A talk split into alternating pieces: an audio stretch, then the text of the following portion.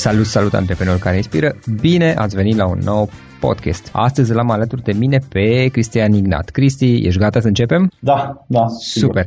Cristi este, este Chief Canopist, adică canopistul șef, să zic așa, la Canopy. O să vorbim mai azi să vedem ce este Canopy. Are mai mult de 10 ani de experiență în mediul online, în mediul digital. Cristi, ce faci, cum ești, cu ce te ocupi în perioada aceasta? Salut, Florin. Uh, mulțumesc în primul rând uh, pentru ocazia de a face parte din aceste podcasturi.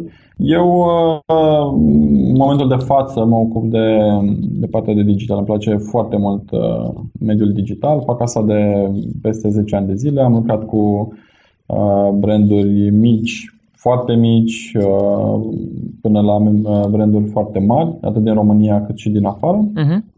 Și de un an de zile uh, am început această agenție numită Canopy. Canopy în limba engleză înseamnă The Highest Place in the Forest. Um, iar uh, obiectivul nostru, sloganul pe care îl avem la Canopy este Taking Digital to New Heights. Mai exact ne dorim să ducem mediul digital la noi înălțimi. În momentul de față, prin campanii, în mare, în mare parte prin campanii uh, de tip uh, pay-per-click. Uh-huh. Ok, ok. Cristian, hai să luăm puțin pe rând. Care, care este povestea ta? Cum ai început tu și cum ai ajuns până la a face ceea ce face astăzi Canopy în esență, dar care e întreaga poveste? Ok. Uh, eu m-am născut în Botoșani, uh, am 31 de ani, uh, m-am născut în Botoșani, într-o familie modestă. Um, cred cu tărie că um, atunci când uh, faci parte dintr-un uh, uh, mediu mai uh, cum să spun, să sărac. Mai sărac, modest. Mai modest, da. Um, te, te împinge foarte mult să, să devii independent. Cel puțin la mine așa a fost. Adică mi-am dorit uh, independența încă de mic, de, de foarte mic.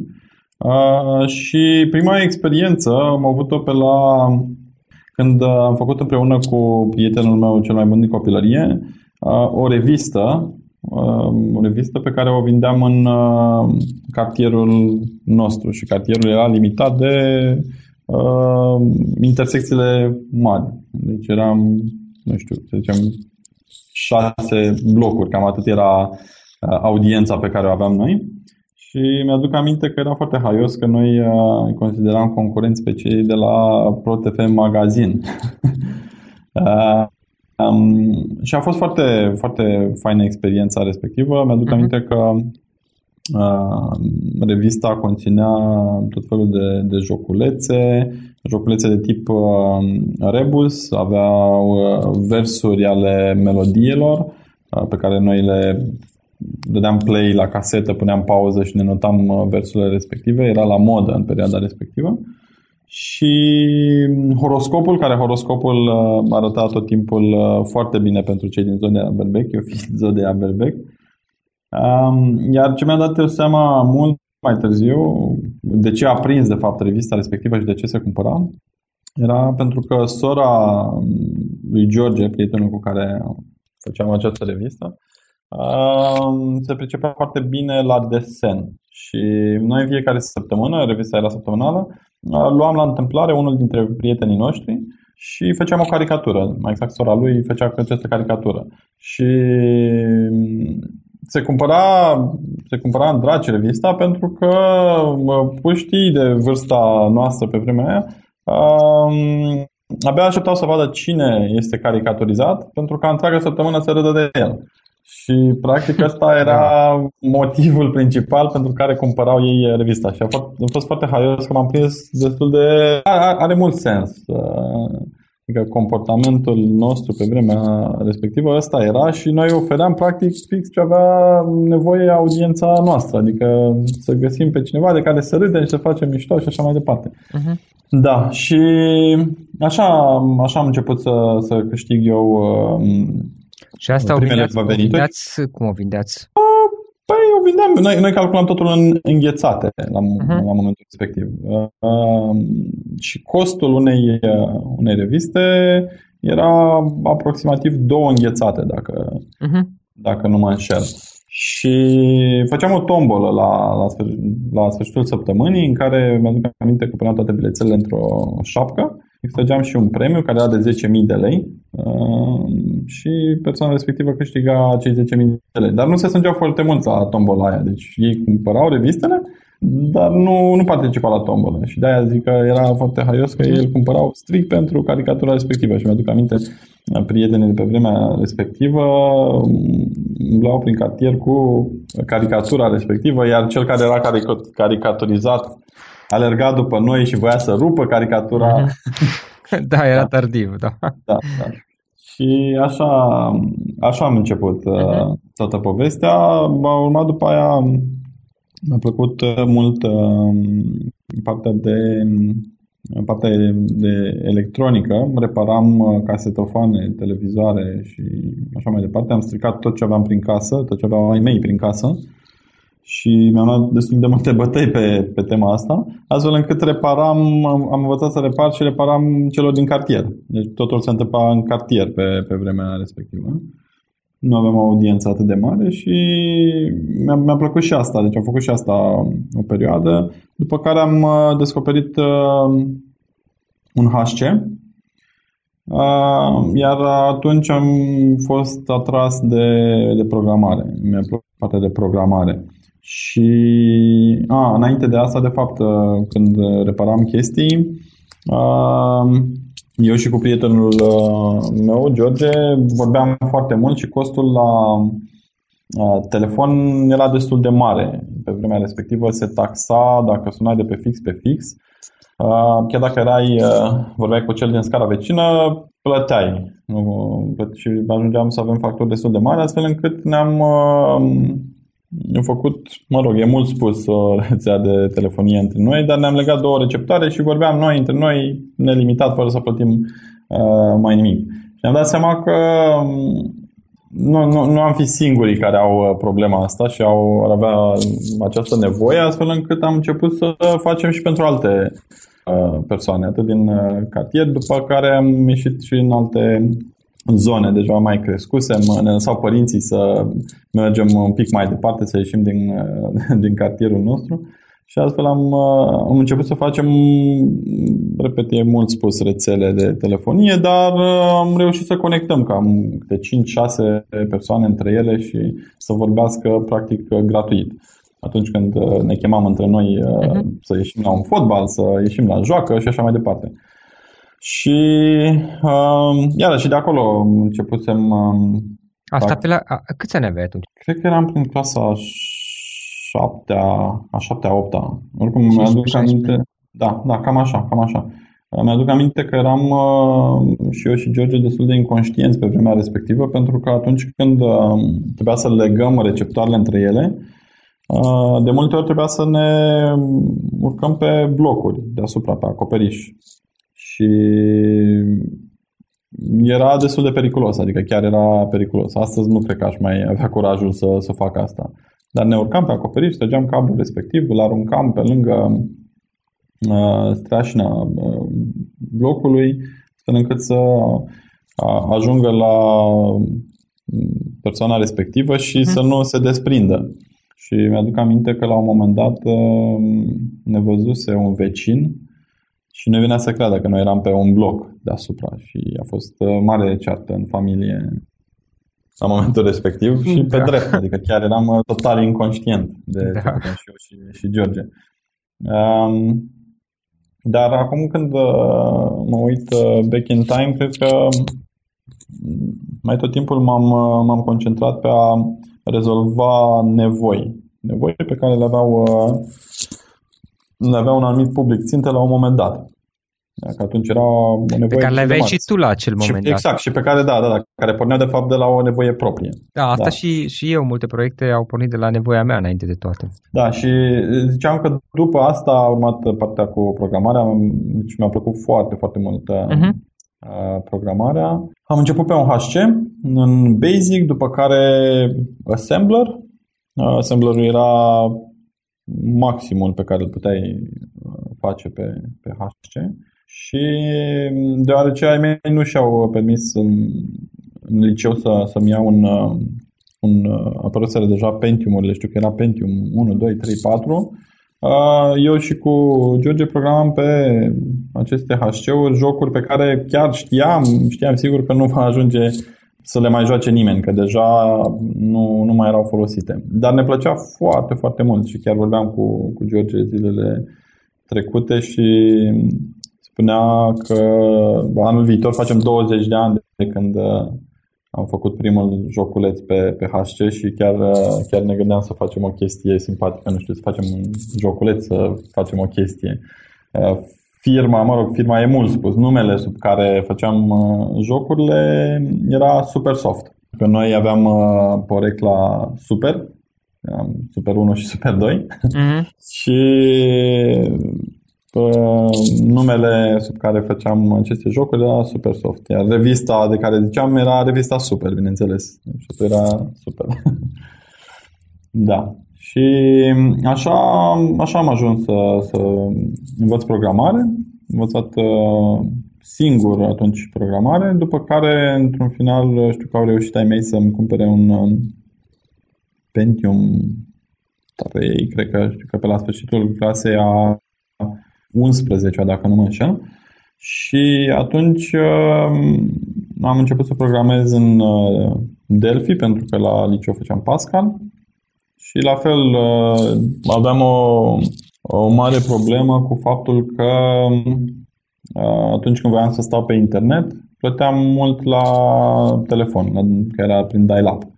Și pe vremea respectivă, costul internetului era în funcție de oră.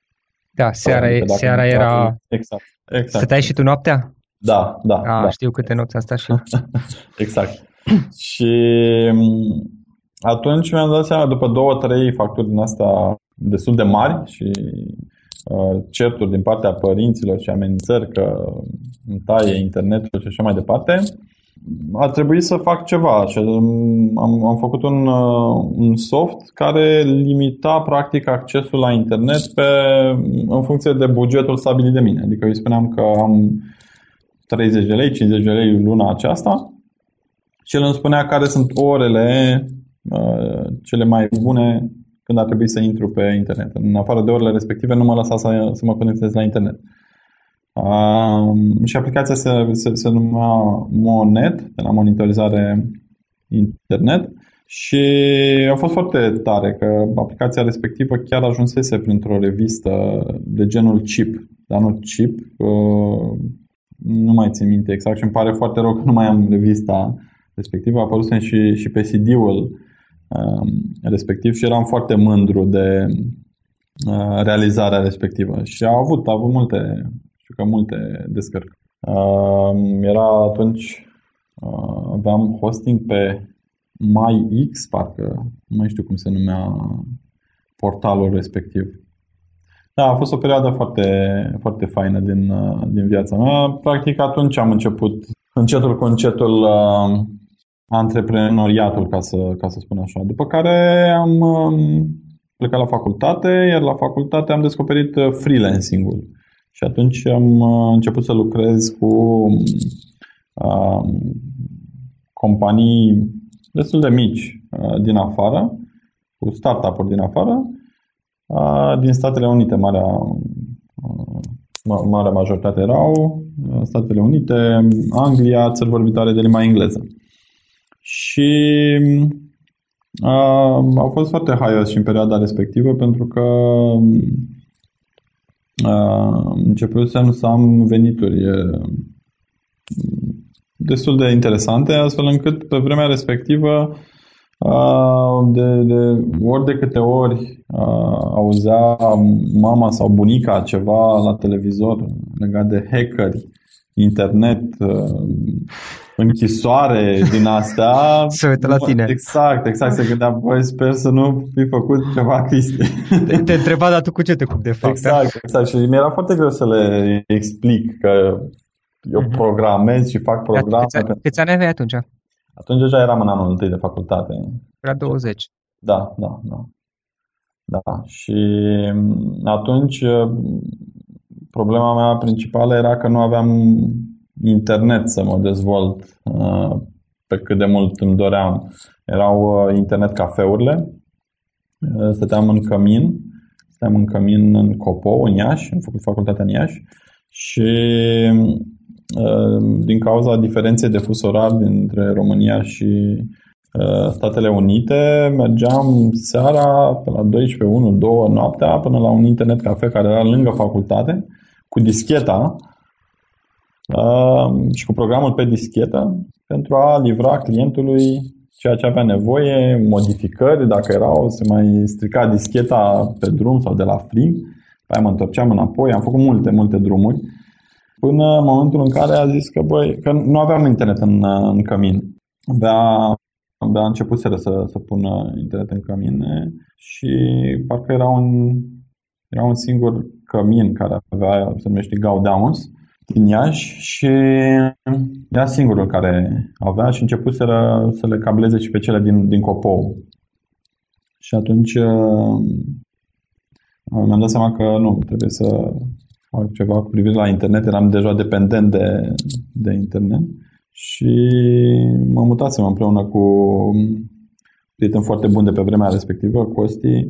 Mă mutasem împreună în Gaudeamus, după care m-am mutat într-un apartament Uh, dar uh, criteriul principal era să avem internet. Deci asta era de departe uh, cel mai important lucru la care ne uitam atunci când alegeam unde să, unde să ne mutăm. Da, și așa, prin, prin, prin, prin freelancing am cunoscut pe un tip din Anglia, Phil, cu care am înființat o firmă în Iași, se numește Software Development Partnership, o firmă care există și astăzi și firma respectivă face outsourcing pentru um, cel mai mare asigurator de motociclete din Anglia.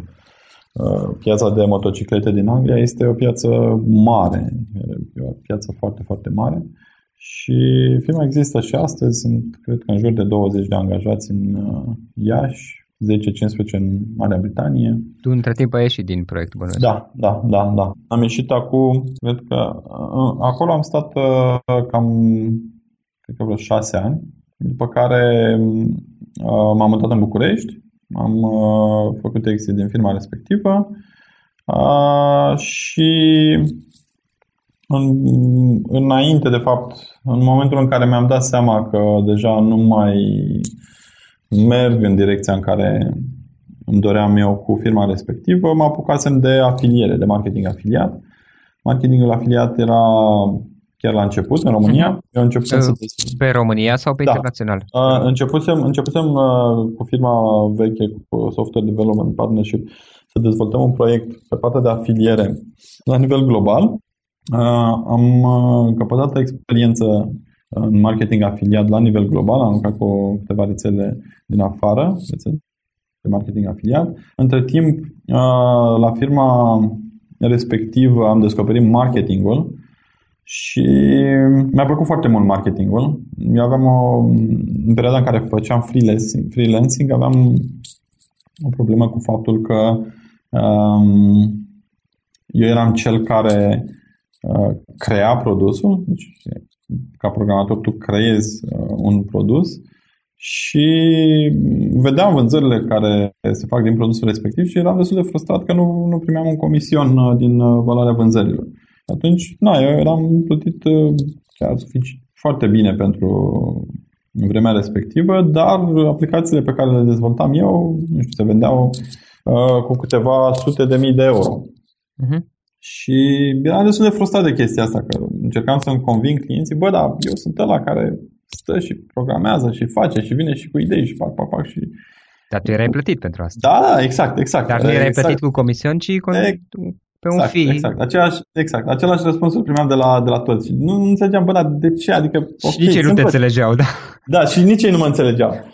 Și după care, știu că într-o discuție cu, cu Phil, cu tipul uh, care a în firma, mi-a dat un exemplu foarte simplu, că dacă tu vinzi pixuri și pixul respectiv costă 10 lei, costul de producție al pixului respectiv e unul mic, adică nu știu, să zicem că te costă un leu, 2 lei, maximum 2 lei să produci pixul respectiv.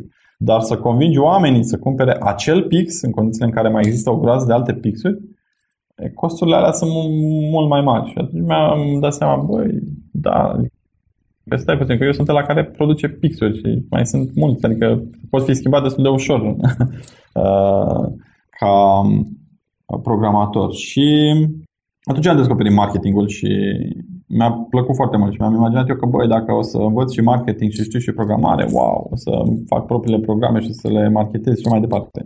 Între timp am cam uitat partea asta de programare, adică știu conceptele, știu multe, dar dacă mă pui astăzi să scriu un program o să-mi fie destul de greu.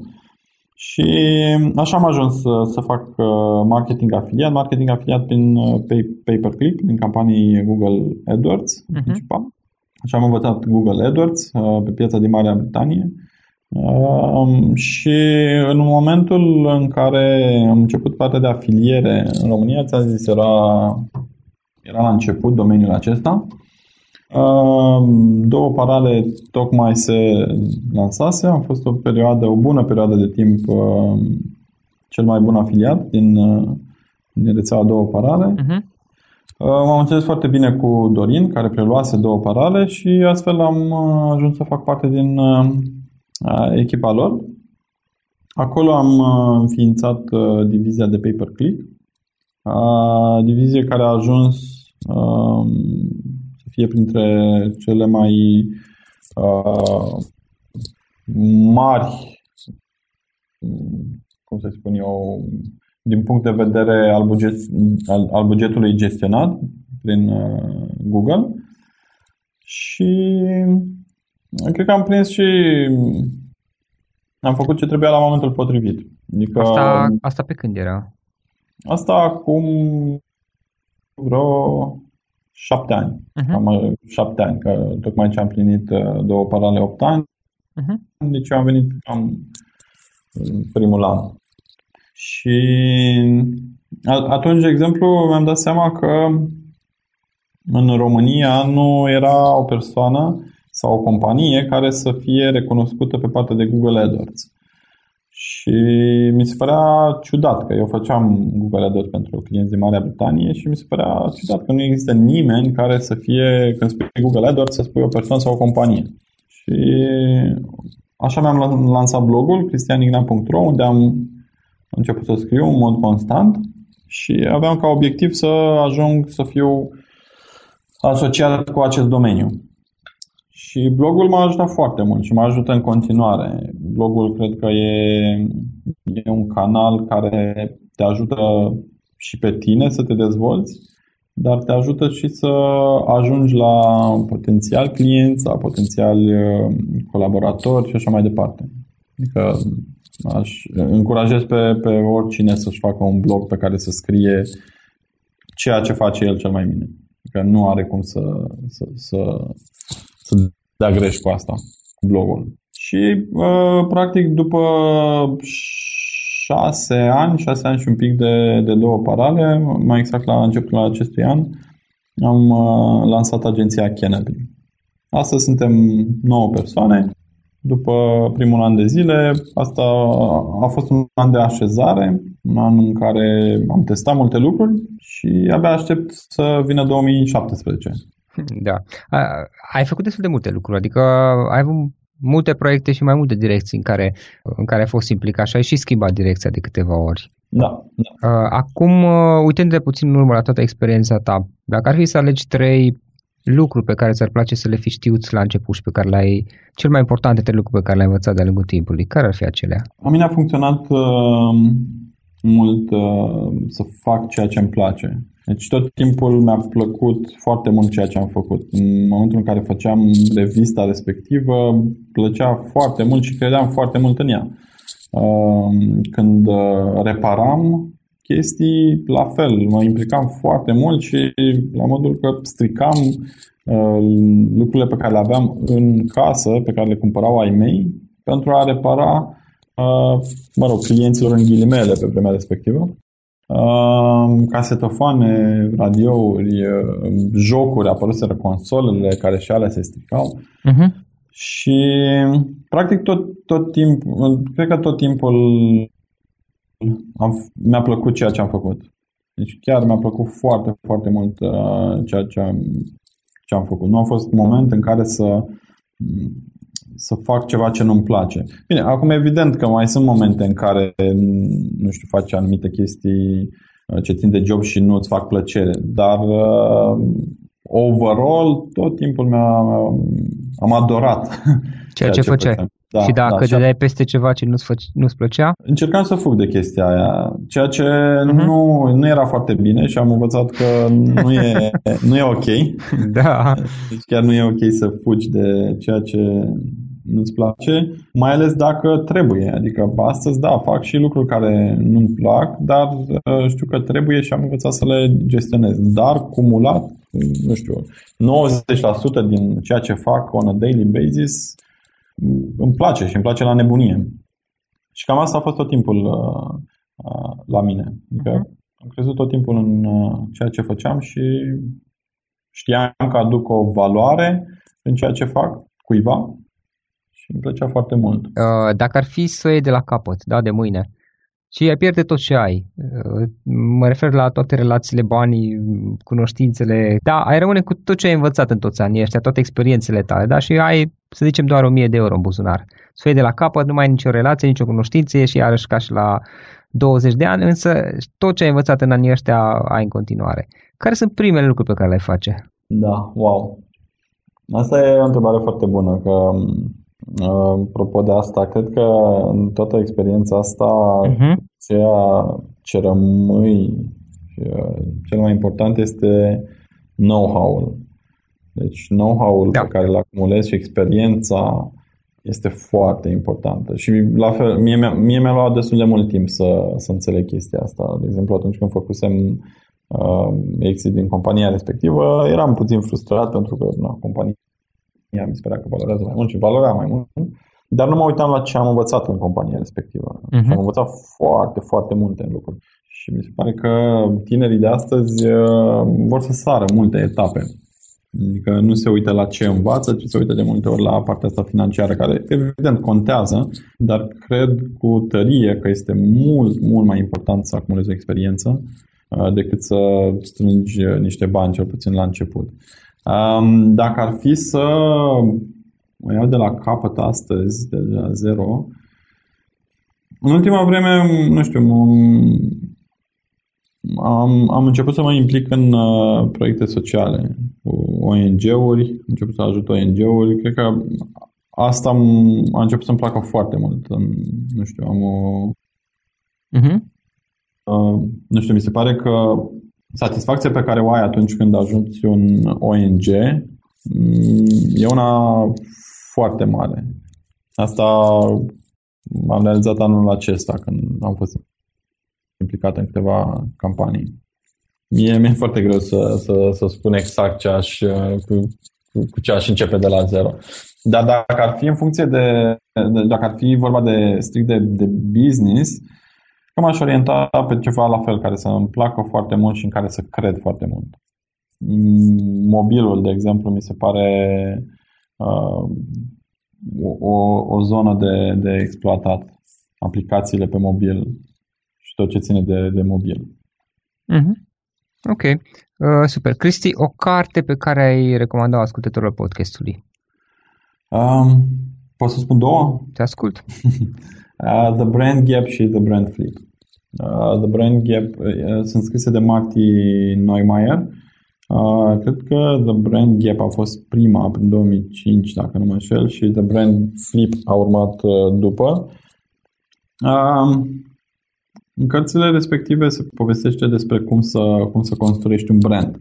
Și cred că um, sunt um, e, e, e bine să fie citite mai ales astăzi, când uh, trăim pe fast forward și toate companiile vor rezultate mâine și toți uh, oamenii care lucrează în companii vor ei pentru ei uh, rezultate mâine și vor salarii foarte mari de mâine și așa mai departe. Și uh, The Brand Flip uh, de a crește un brand. Uh, metoda veche care, mă rog, funcționează în continuare și astăzi, care spune că începi cu a-ți construi brandul la nivel de nume, logo, design și așa mai departe, după care investești în brandul respectiv și aștept să-ți vină clienții.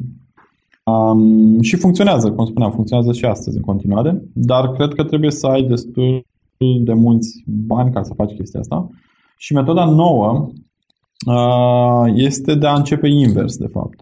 De a investi în clienții tăi și de a lăsa apoi pe ei să-ți construiască brandul.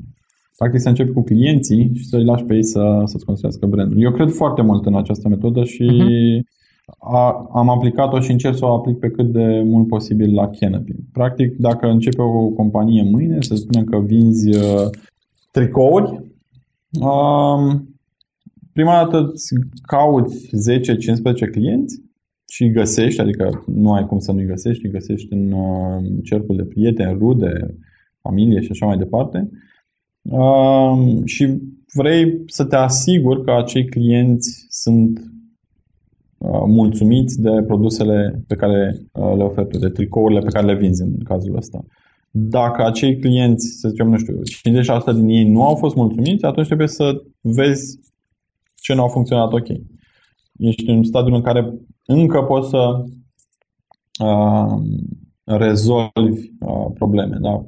E clar că dacă uh, nu funcționează pe 15 clienți, mm, sunt slabe șanse să funcționeze cu 100 de clienți. Și practic îți adaptezi, ești în stadiul în care îți adaptezi business-ul în funcție de nevoia pe care o au clienții. Și în fine, în cartea respectivă povestește uh, de fapt despre a trece de la acel funnel care este foarte cunoscut online Uh, stadiile prin care trec uh, consumatorii atunci când da. achiziționează ceva, de a trece la acel fan, de la acel funnel la o scară da? și practic să-ți muți uh, clienții de pe treaptă pe alta, până îi duci pe treapta cea mai de sus, care este treapta aia în care clienții de fapt nu pot, să, nu, nu pot trăi fără brandul tău.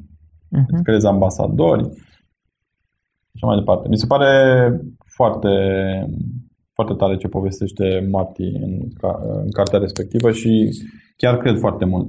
Și e, e o chestie pe care companiile astăzi uh, uită din ce în ce mai mult, și anume să-și aprecieze clienții existenți.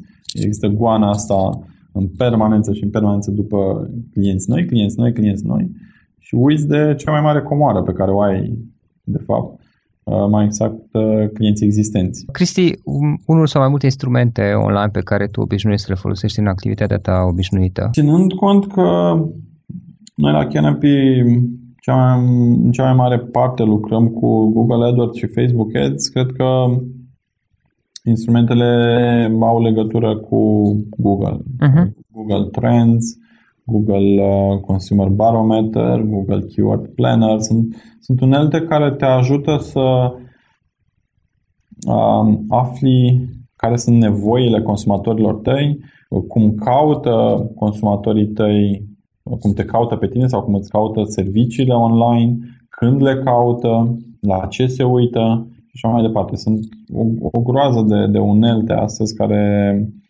uh, te pot ajuta să-ți înțelegi mai bine uh, consumatorii și nevoile reale. Cristi, uh, despre tine, cum putem afla mai multe online, unde putem afla mai multe online despre activitatea ta?